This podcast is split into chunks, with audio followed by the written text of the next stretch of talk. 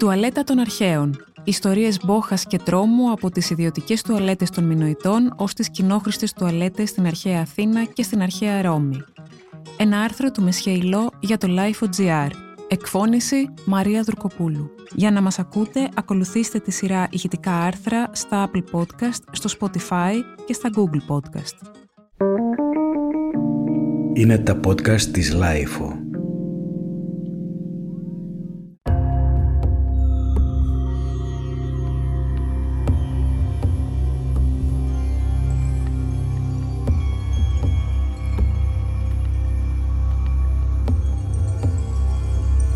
Πρώτη φορά που πρόσεξα πόσο εξελιγμένα ήταν τα υδραυλικά συστήματα στην αρχαία Ρώμη ήταν στη Βίλα Ρωμάνα Ντελκαζάλε, έξω από την πιάτσα Αρμερίνα της Σικελίας. Στο πολυτελές κτίριο του 4ου αιώνα, εκτός από το περίτεχνο ψηφιδωτό και μαρμαροθετημένο δάπεδο, που εκτείνεται σε περισσότερα από 3.500 τετραγωνικά μέτρα, με υποδαπέδια συστήματα θέρμανσης και ψήξης, μαγειρία με φούρνους και ψισταριές και απίστευτα χλιδάτες αίθουσες υποδοχής των ξένων και σάλε για συμπόσια, υπάρχουν και τουαλέτες που θυμίζουν αρκετά τις σύγχρονες. Πολλές τουαλέτες. Ξεχωριστές για τους καλεσμένους, άλλες για τους δούλους, άλλες για την κυρία του σπιτιού και άλλες για τον Κύριο. Οι τουαλέτες της βίλας του 4ου αιώνα μετά Χριστόν είναι πολύ πιο πρόσφατες συγκρινόμενες με τις τουαλέτες της αρχαίας Αθήνας ή ακόμα περισσότερο με τις τουαλέτες των Μινοητών της αρχαίας Κρήτης, οι οποίες ήταν αδιανόητα προηγμένες τεχνολογικά με σύστημα καθαρισμού που έμοιαζε με τα σημερινά καζανάκια.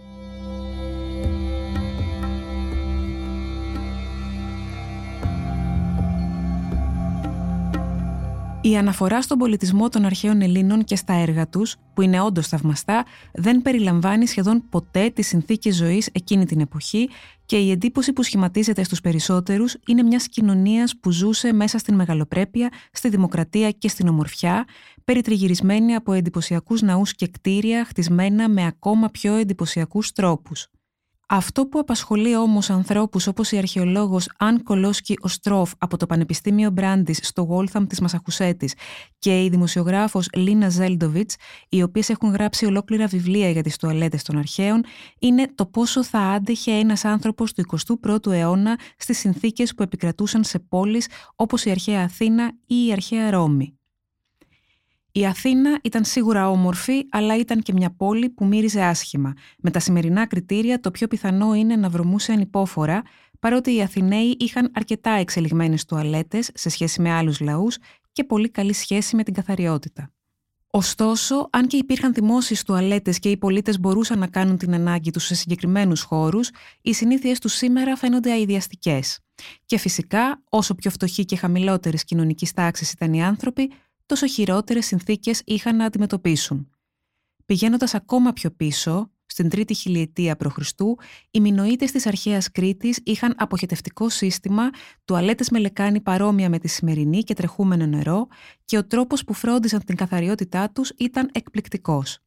Ήταν ο πρώτος λαός που χρησιμοποίησε αποχετευτικό σύστημα. Στο παλάτι της Κνωσού υπήρχε ένα σύστημα υπόγειων σωληνώσεων από πυλό που περνούσαν από το δωμάτιο της βασίλισσας και εκμεταλλευόμενοι την κλίση του εδάφους ξεφορτώνονταν τα νερά της βροχής και τα νερά που χρησιμοποιούνταν για όλες τους τις ανάγκες. Υπήρχαν επίσης κανάλια από πέτρα που ξεκινούσαν από τα πάνω επίπεδα του παλατιού και διοχέτευαν νερό σε όλο το παλάτι. Έστελναν το νερό της βροχής σε δεξαμενές και πηγάδια, αλλά ξεφορτώνονταν και τα βρώμικα νερά. Όσο μεγάλωνε ο πληθυσμός στο παλάτι, κατασκευάζονταν όλο και περισσότεροι αγωγοί και αποχετευτικοί σωλήνες που φρόντιζαν για την υγιεινή των κατοίκων και την αποφυγή ασθενειών. Στο παλάτι της Κνωσού οι αρχαιολόγοι βρήκαν και το πρώτο καζανάκι. Σωλήνες που ήταν χτισμένοι στον τοίχο του μπάνιου διοχέτευαν νερό στη λεκάνη από μια δεξαμενή, ενώ μια τρύπα χαμηλότερα στον τοίχο επέτρεπε στα βρωμόνερα να μεταφερθούν σε έναν σωλήνα που οδηγούσε στο κοντινό ποτάμι, πιθανόν στον ποταμό Κέρατο. Το μπάνιο ξεχώριζε από τον υπόλοιπο χώρο με ένα παραβάν ή έναν τοίχο με μικρό παραθυράκι.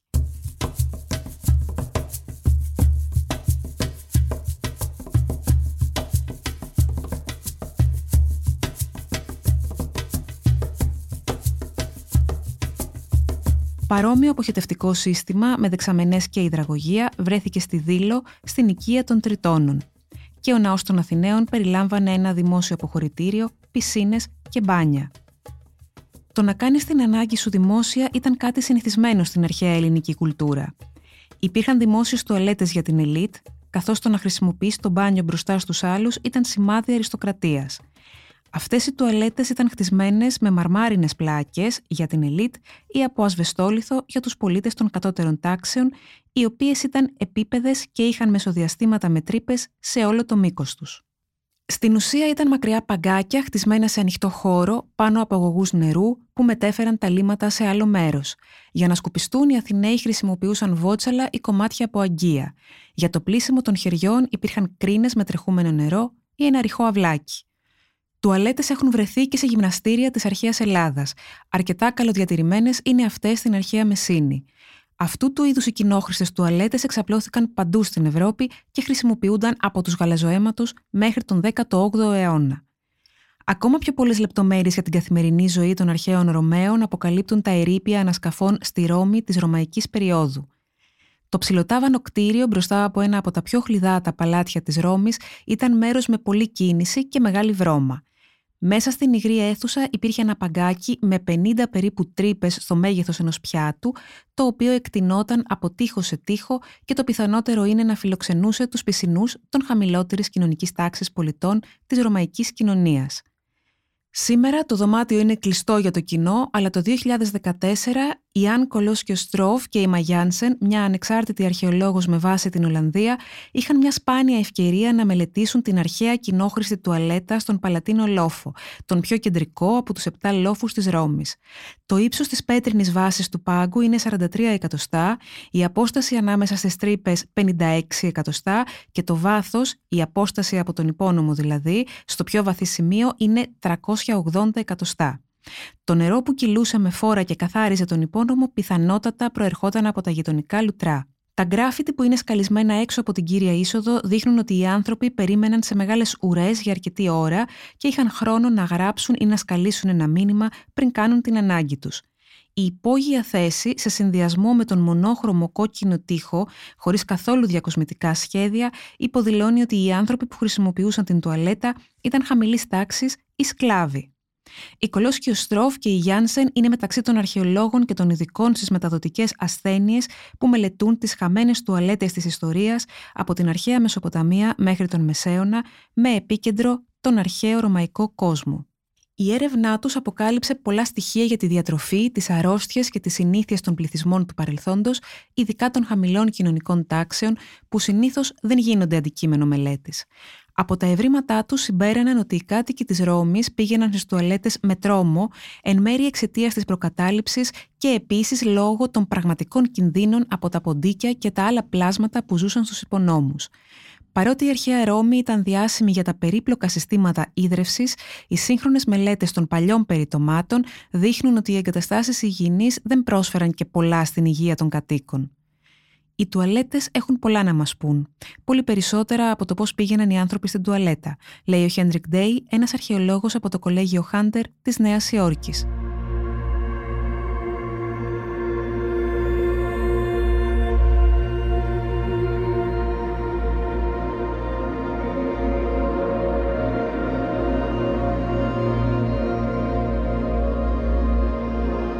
Σύμφωνα με τα ευρήματα των ανασκαφών, οι πρώτες απλές τουαλέτες εφευρέθηκαν στη Μεσοποταμία στο τέλος της 4η χιλιετίας π.Χ. Αυτές οι τουαλέτες ήταν τρύπες με βάθος 4,5 μέτρα, παραταγμένες σε κούφιους κεραμικούς κυλίνδρους με διάμετρο περίπου ένα μέτρο. Οι χρήστες γονάτισαν πάνω από τις τουαλέτες ή κάθονταν πάνω τους και τα περιτώματα έμεναν στους κυλίνδρους. Ωστόσο, αυτές οι τουαλέτες δεν ήταν και πολύ συνηθισμένες, παρότι ήταν βολικές στη χρήση, φτηνές και εύκολο να εγκατασταθούν, λέει η Ογκάστα Μακμέον, μια αρχαιολόγος από το Πανεπιστήμιο του Κέμπριτζ, η οποία μελέτησε τον αριθμό των τουαλετών σε μια γειτονιά και πρόσφατα κυκλοφόρησε την έρευνά της σε βιβλίο. Ο αριθμός των σπιτιών που είχαν τουαλέτα είναι πολύ μικρός, περίπου το 1 στα 5. Όλοι οι υπόλοιποι Μεσοποτάμοι έκαναν την ανάγκη τους σε πύληνα γιογιό ή απλώς έτρεχαν στα χωράφια. Περίπου χίλια χρόνια αργότερα, οι Μινοίτες βελτίωσαν την τουαλέτα προσθέτοντας και καζανάκι, ένα σύστημα με νερό που ερχόταν υποπίεση από μια δεξαμενή και ξέπλαινε τα περιτώματα, στέλνοντας τα βρωμόνερα στο αποχετευτικό σύστημα του παλατιού. Στη συνέχεια, η τεχνολογία της τουαλέτας απογειώθηκε. Τον πρώτο αιώνα π.Χ. οι αρχαίοι Έλληνες της κλασικής και ιδιαίτερα της ελληνιστικής περίοδου που ακολούθησε ανέπτυξαν μεγάλης κλίμακας δημόσιες τουαλέτες. Βασικά μεγάλα δωμάτια με θέσεις σε παγκάκια που συνδέονταν με ένα σύστημα αποχέτευσης και έβαλαν τις τουαλέτες στα σπίτια των ανθρώπων της μεσαίας τάξης. Την ίδια περίπου περίοδο, οι δημόσιες τουαλέτες έγιναν ένα από τα κύρια χαρακτηριστικά των ρωμαϊκών έργων υποδομής, όπως και τα λουτρά, λέει η Κολόσχιο Στρόφ. Και σχεδόν όλοι οι κάτοικοι της πόλης είχαν πρόσβαση σε ιδιωτικές τουαλέτες στα σπίτια τους. Ωστόσο, οι αρχαιολόγοι γνωρίζουν ελάχιστα για το πώς λειτουργούσαν αυτές οι τουαλέτες, επειδή στη ρωμαϊκή περίοδο κανείς δεν έγραψε για τις τουαλέτες και όταν το έκαναν έγραφαν σατυρικά, χωρίς ξεκάθαρο νόημα. Οι Κολόσιος Στρόφ και η Γιάνσεν επιμένουν ότι αξίζει να πάρει κανείς το θέμα στα σοβαρά. Στο βιβλίο που έγραψαν μαζί με άλλους 20 αρχαιολόγους έχουν αναλύσει πάνω από 60 τουαλέτες διασκορπισμένες παντού στη Ρώμη, οι περισσότερες από τις οποίες δεν έχουν περιγραφεί ξανά. Ανάμεσά τους και τουαλέτες για τους φύλακες στα τείχη της πόλης και μια τουαλέτα για δύο πρόσωπα σε ένα συγκρότημα διαμερισμάτων. Αρκετά από τα ρωμαϊκά κτίρια που έχουν διασωθεί έχουν τουαλέτες. Οι ρωμαϊκές δημόσιες τουαλέτες έμοιαζαν αρκετά με τις προγενέστερες ελληνικές. Ήταν δωμάτια με ξύλινους ή πέτρινους πάγκους, με τρύπες πάνω από έναν υπόνομο. Οι τρύπες εκτείνονταν προς τα εμπρός, φτάνοντας το άνοιγμα μέχρι την άκρη, αφήνοντας το κάτω μέρος μια σχισμή για να μπορούν να χρησιμοποιούν το ξύλο με το σφουγγάρι και να καθαρίζονται. Μπροστά από τις τουαλέτες και παράλληλα με τους πάγκους έτρεχαν αυλάκια κατά μήκος του εδάφους όπου πιθανότατα ξέπλαιναν τα σφουγγάρια στο τρεχούμενο νερό. Δεν υπήρχαν σημάδια για χωρίσματα μεταξύ των θέσεων, αλλά τα μακριά ρούχα που φορούσαν τους επέτρεπαν κάποιο είδους κάλυψη και ιδιωτικότητα. Επίσης, οι χώροι είχαν ελάχιστα και μικρά παράθυρα σε ψηλά σημεία.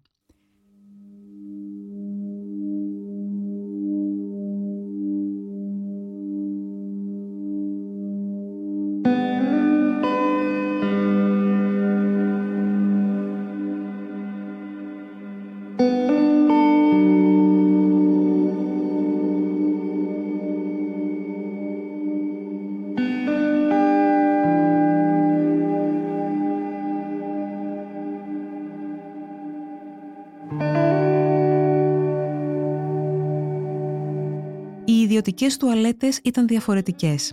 Στα σπίτια, οι τουαλέτες καρέκλες βρίσκονταν συχνά μέσα ή κοντά στην κουζίνα για πρακτικούς λόγους, δηλαδή για να πετάνε εκεί και τα άχρηστα φαγητά. Αν και οι άνθρωποι ξέπλαιναν τις τουαλέτες με κουβάδες νερό, οι τουαλέτες σπανίως ήταν συνδεδεμένες με τους υπονόμους. Όταν οι τρύπες γέμιζαν, τις άδειαζαν στον κήπο ή στα χωράφια έξω από την πόλη. Στους Ρωμαίους άρεσε να κάνουν την ανάγκη τους με άνεση. Το αν έπλαιναν τα χέρια τους μετά είναι ένα ζήτημα. Ίσως βουτούσαν τα δάχτυλά τους σε έναν αμφορέα δίπλα στην πόρτα, τουλάχιστον σε κάποια μέρη της αυτοκρατορίας. Οι υπόνομοι, παρότι ως έργα υποδομής ήταν πολύ χρήσιμοι και θεωρούνται ένα από τα επιτεύγματα του ρωμαϊκού πολιτισμού, δεν ήταν και τόσο διαδεδομένοι όσο πιστευόταν μέχρι πρόσφατα και σίγουρα δεν ήταν και τόσο αποτελεσματικοί, συγκρινόμενοι με τη σύγχρονη μηχανική και τα σημερινά μέτρα υγιεινής δεν αερίζονταν, τα στερεά λίμματα συσσωρεύονταν και χωρίς ροή η βρώμα ήταν ανυπόφορη.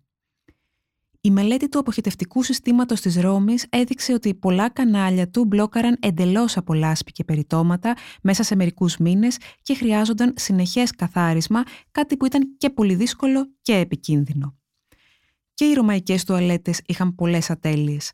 Ένα βασικό πρόβλημα ήταν ότι δεν υπήρχε τρόπος να αποφύγουν τις μύγες, οι οποίες γεννούσαν μέσα στο νερό του υπονόμου και με άφθονη τροφή από τα περιτώματα πολλαπλασιάζονταν ανεξέλεγκτα, γεμίζοντας τον χώρο των δημόσιων τουαλετών και μεταφέροντας παθογόνα μικρόβια στους ανθρώπους.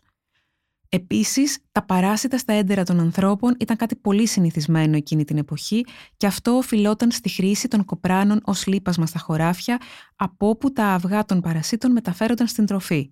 Το χειρότερο απ' όλα είναι ότι ο τρόπος που σκουπίζονταν, με ένα κομμάτι φυσικό σφουγγάρι δεμένο στην άκρη ενός ξύλου, ήταν ο βασικός λόγος που μεταδίδονταν αρρώστιες και σκουλίκια των εντέρων. Οι άνθρωποι που χρησιμοποιούσαν τον ίδιο ξυλόσπουγο κάθε μέρα ήταν δεκάδες, ίσως και εκατοντάδες. Χωρίς τη γνώση για τον τρόπο που εξαπλώνονται οι αρρώστιες, οι τουαλέτες ήταν ένα μέρος που πρόσφερε ανακούφιση, αλλά με τα σύγχρονα στάνταρ υγιεινής ήταν και επικίνδυνο. Ο ξυλόσπογκος ήταν φτιαγμένος από ένα ξύλινο ραβδί με έναν θαλάσσιο σπόγκο στερεωμένο στο ένα άκρο και ήταν κοινόχρηστος. Για να τον καθαρίσουν, απλώς τον έπλαιναν σε έναν κουβά με νερό και αλάτι ή ξύδι. Στην κλασική αρχαιότητα τον χρησιμοποιούσαν και ως βούρτσα τουαλέτας. Στα μέσα του πρώτου αιώνα, ο Σενέκας στο Επίστουλε Μοράλες ανέφερε ότι ένας Γερμανός μονομάχος είχε αυτοκτονήσει με ένα σφουγγάρι σε ένα ραβδί.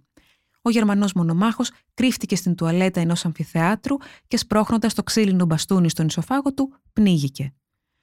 Ο Ρωμαίος συγγραφέας Κλάβδιος Ελιανός γράφει στο περιζώων ιδιότητος για ένα χταπόδι που κολυμπούσε μέσα από τον σωλήνα μιας τουαλέτας και κάθε βράδυ έβγαινε και έτρωγε τα παστά ψάρια από το κελάρι μιας οικογένειας. Τροκτικά, έντομα και άλλα πλάσματα έβγαιναν από τις τουαλέτες και εισέβαλαν στα σπίτια. Και κάθε φορά που γινόταν μια πλημμύρα λόγω βροχής, το νερό που ξεχύλιζε έβγαζε στα σπίτια το περιεχόμενο των υπονόμων. Εκτός από όλα αυτά, το μεθάνιο από την αποσύνθεση των λιμάτων που συσσωρευόταν στους υπονόμους και έβρισκε διέξοδο στην τρύπα μιας τουαλέτας μπορούσε να προκαλέσει εκρήξεις και πυρκαγιές, γιατί ξαφνικά, όταν υπήρχε κοντά φλόγα, η τρύπα μπορούσε να πάρει φωτιά.